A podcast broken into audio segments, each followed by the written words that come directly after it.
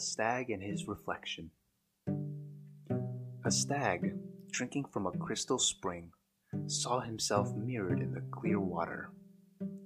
He greatly admired the graceful arch of his antlers, but he was very much ashamed of his spindling legs. How can it be, he sighed, that I should be cursed with such legs when I have so magnificent a crown? At that moment, he scented a panther and in an instant was bounding away through the forest.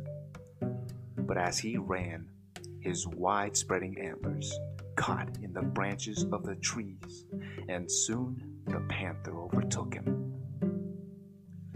Then the stag perceived that the legs of which he was so ashamed would have saved him had it not been for the useless ornaments on his head.